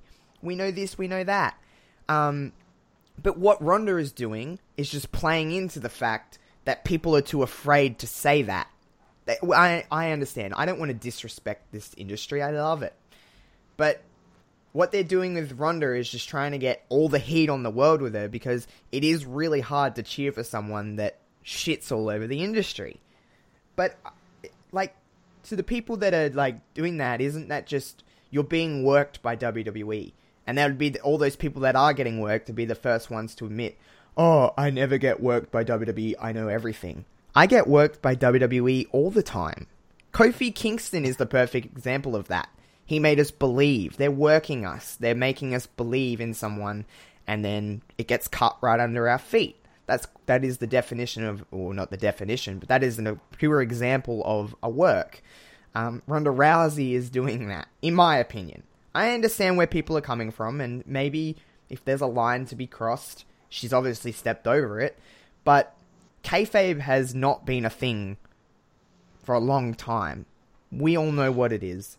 Um, but what m- my opinion is is that because she's anti wrestling and she's saying, you know, she can just beat the crap out of Charlotte and Becky if she really wanted to. Um, the odds kind of stacking against her is just kind of, in my mind, I see it as Ronda is doing this because she knows she can legitimately beat both of them. She's better. She thinks she is better than pro wrestling. That's what they're kind of. That's my opinion of where this is. Ronda Rousey is bigger than WWE. She's better than wrestling. She's a real fighter. Um, but here's the double-edged sword with that. You're going on about saying like, oh, Becky's Dis-arm-her is fake and it, it's not real, and um, wrestling is scripted and it's not real. Uh, that's going to make you look like crap when you tap out at WrestleMania to the Dis-arm-her, in my opinion. Yeah. So it's No, I, it's I see your. I definitely see your Yeah. point. Yeah. But anyway, um, it, this got us to where we needed to go. We're Yeah. going to WrestleMania. We knew we were going to get there. I could honestly expect, as much as I don't want this to happen, I could honestly expect Vince coming out on Raw today and being like, Becky, you got a DQ victory. You're not going to WrestleMania. But I hope for, I just pray that that's not the case. I just hope we can just, please just let's do promos, brawls, and just let's build this triple threat match the way it should be built now, and let's just go with it, and let's put on a really incredible triple threat main event, quote unquote, last match on the card at WrestleMania. Let's just do that now. No more silliness. Let's get away from this Becky Lynch knee injury crap. That's the one gripe I've had with this story is that they've drawn out that injury way too long. Um, and I really hope they kind of steer past that going into WrestleMania. But all in all, I'm on the ride. We're getting to the triple threat. Everyone's getting what they want. Just let's just go with it. Let's just stop complaining. Yeah, you're gonna- you're gonna be pumped up because that's what we're gonna get now. Yeah. But this is this is it. This is the road. We are on the road here. There's no more stops. It's all pedal to the metal action here, and I have a feeling we're gonna get some really good developments in the story. Yeah. Because overall, this has been a good story. Yeah. There have been problems with it, but that you know you don't get the perfect story all too often. No, you don't. So But it is it is I'm what looking it is. Yeah, I'm Yeah. looking forward to it. We're getting towards WrestleMania. We're getting what we want. So just take it for that, people, please. Um, Mhm. Moving into the main event, we had the Shield versus Baron Corbin, Bobby Lashley, and Drew McIntyre. Um, a match that I didn't think was going to go on last, but after seeing Becky and Charlotte, um, it, there really wasn't anything else. Maybe the WWE Championship match, but uh, um, if it really was one last ride for the Shield, um, it was a cool way to do it. It was a fun match. Got Roman back on television. Um, but I don't think Dean's leaving. They're saying it too much to me that he's leaving. So it's almost like he's not leaving. But they could just be writing this out and trying to milk everything they can out of Ambrose while he's still there. You, we don't know that. But um, overall, there's not really much to say about this match other than that it was a good six man tag match. Yeah, it was very good. One of the Shield's better tag matches I could I think of. Um, had callback to some classics like like uh, Seth coming out of the crowd. Uh, great spot. You know, power bombs. It had chaos. It had you know disorder. It had the referee forgetting to do his job on multiple occasions.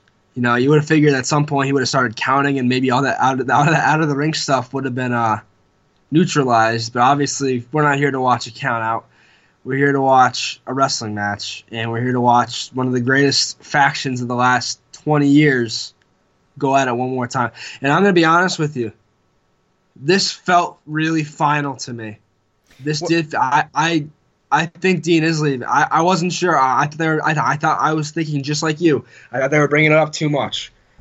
But this felt really, really final to me. Well, hold that thought because breaking news: WWE have posted that the Shield will hold their farewell address to kick off Raw. Um, Oh, well, throw out what I just said. because that probably means that Dean Ambrose is going to hit a dirty deeds on Roman Reigns. Yeah. Oh my god. Yeah. Just just completely take what I just said and just toss it out the window because they don't know how to let a good thing go. Unless something else happens, unless not- it is just a farewell address for the Shield, I don't see that as a thing. Typically, Raws after pay per views is a little bit of a not a reset, but um, they certainly gear up everything. Every Raw Yeah. after a pay per view is always a decent show. Um, I'm sure this one will be no different. They're in uh, Pittsburgh, I believe.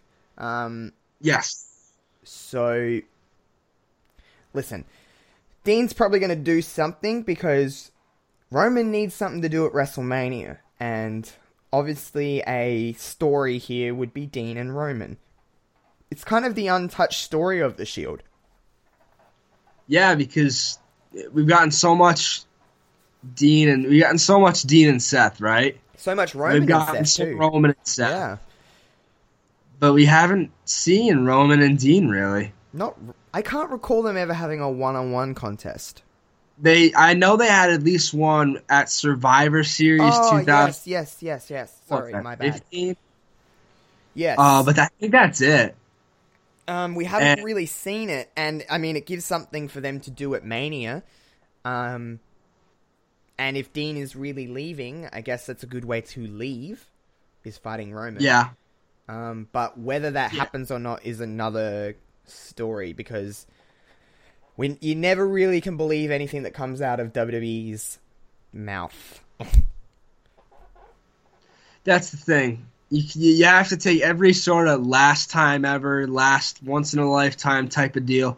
You have to take that with a grain of salt because this is the WWE, and we know that once they have something good, they beat it and beat it and beat it into the ground. Oh, they milk it. It's like they they're like Disney in that respect. Disney milk everything for anything they can get. I mean, there's a Toy Story 4 coming out in a few months. Like it's That's going to be good though.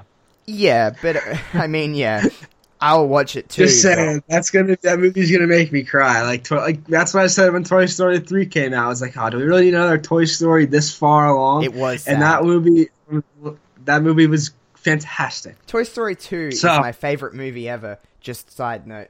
Um so anyway, okay. WWE are gonna milk it and they're gonna they're gonna make it is what it is. But hey, we need something for WrestleMania to sink our teeth into with Roman and Dean. So hey, but hey, this could just be a farewell address. We don't know, but I never believe anything with wrestling. Um but overall, as we kind of wrap down, we're only ten minutes or so away from Raw. Um Fastlane was fine. It did its what it needed to. It got us, you know, past that to get to WrestleMania. There were some good matches. Um, it was a good show for the most part.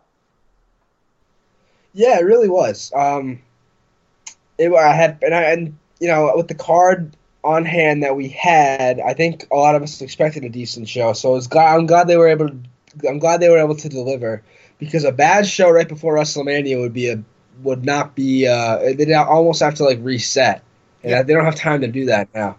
Yeah. Um. But anyway, um, it's not really too much else to talk about with Fastlane. We're all gearing up for Raw and, and WrestleMania. Um, one thing that I do need to, we're gonna be, um, me and Kev are gonna have a chat in the next few days about what we're planning to do for WrestleMania week because we're gonna be around. Obviously, um, I have the week off of work, so I'm gonna be very flexible in my time of when I can and can't record. I'm pretty much going to be home all week. Um, so the week leading into Mania, you'll probably hear our voices probably three or four times throughout the week. We're going to do, do a Reverb Rewind, a special WrestleMania edition of Reverb Rewind that week. Um, we're going to do a WrestleMania prediction show for our debut on BrainBusta Radio. Um, just a lot of WrestleMania fun kind of deals, I guess is the word. Um, Also, you need to make sure that you go to Kevin's Twitter at Kevin C Wrestling because you still have a few days left to vote for the special NXT Takeover Reverb Rewind edition that's going to take place this time next week. So, um, before or after Raw, whenever we decide to record, um, it's going to be an NXT It's Takeover. tight. It's a, it's a relatively tight race too. It is. It really is. I had the opportunity this time of voting, obviously, because I um uh didn't make the poll. I got Kevin is the one behind the brains behind this one. Um, whatever wins though, it'll be a good show because all takeovers are pretty dang good. Um, Yeah, and I made sure to pick four of them that we would have ample. To, we'd have you know at least something worthwhile to talk about. yeah, they all do. Um, I know what I picked. I'll keep that to myself. But uh, I uh, am excited to watch a takeover because I'll probably watch it on the, the poll ends this Thursday your time, Friday my time. So this weekend I'll crank out a takeover before we record, and it'll be sweet. It'll be good. I'm really excited Yep. for that. Yep, yep, yep, yep, yep, yep. Um, other than that, we're gearing up for Raw. We're ready for that. Um, we'll catch you guys later this week for another edition of Wrestling Reverb. Um, we got some cool stuff coming up with BrainBusta, and we have the one thing that kind of steered me towards BrainBusta was the fact that we have 100% creative freedom to do whatever the hell we want. We can. He, he Wilf does not care what we do as long as we produce good content. And I think at this point, me and Kevin are pretty comfortable with each other to do that. So, um, Yeah. Sometimes Kev and I don't have we have sometimes we have our episodes planned out like segment for segment and other times we just roll with the punches and have a chat. And that's probably going to be later this week. We're just going to have a little bit of a chit chat about wrestling and see what happens on Raw and SmackDown this week. Um, it'll be fun. So um anything else you want to add to that, Kevin? Uh, no, just make sure you you're you're following us all over uh, social media. You're subscribing to the podcast on wherever you get your podcasts. We're gonna have some exciting we're gonna have some exciting things in the work coming up. Like you said, it's WrestleMania weekend in just a few short weeks now. Only 28 days, 27 days away Yeah. from WrestleMania. This is the time to this is the time to subscribe. This is the time to get listening. So here we are. yeah, this is going to be really cool. Um, we'll catch you guys later this week, and uh, yeah, peace out. Bye. Welcome to Wrestling on Karen's podcast, where I discuss all things WWE, available on Apple Podcasts, Podomatic app, and Spotify. The blog is available on wrestlingonkaren.blogspot.com.